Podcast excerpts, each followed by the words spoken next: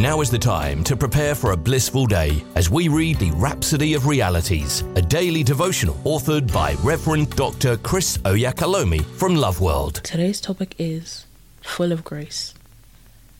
Our opening scripture is taken from John chapter one, verse fourteen. And the Word was made flesh and dwelt among us, and we beheld his glory, the glory as of the only begotten of the Father, full of grace and truth. The opening verse is one of the descriptions given to us in Scripture of the Lord Jesus. He's full of grace and truth. Are you aware that the same is true about you? In the sixteenth verse, it says, and of his fullness have all we received, and grace for grace.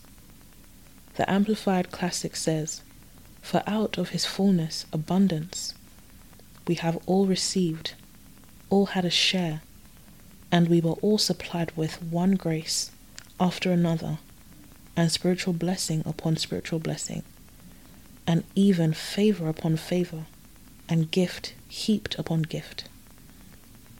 Now that you're in Christ, your life exudes favour upon favour, grace upon grace. Every day of your life, you can boldly affirm, of his fullness I have received abundant grace, grace heaped upon grace. I have grace before God, grace before men, and grace for every assignment. I have grace everywhere I go, and I'm walking in increased grace every day. The Christian life is a life of unending grace. There is more than enough grace for you every day. No need to be overwhelmed or exasperated by the burdens of life. No need for the struggle. Act on the word. Hebrews chapter four verse sixteen says, let us therefore come boldly unto the throne of grace, that we may obtain mercy and find grace to help in time of need. What grace do you require? Is it grace to run your home? Is it for your academics? Is it for ministry? Is it to raise your kids? Is it to multiply your finances? That grace is available to you in superabundance. Obtain it. Always affirm you're full of grace and your life is full of divine favor everywhere and every day. Say this prayer with me.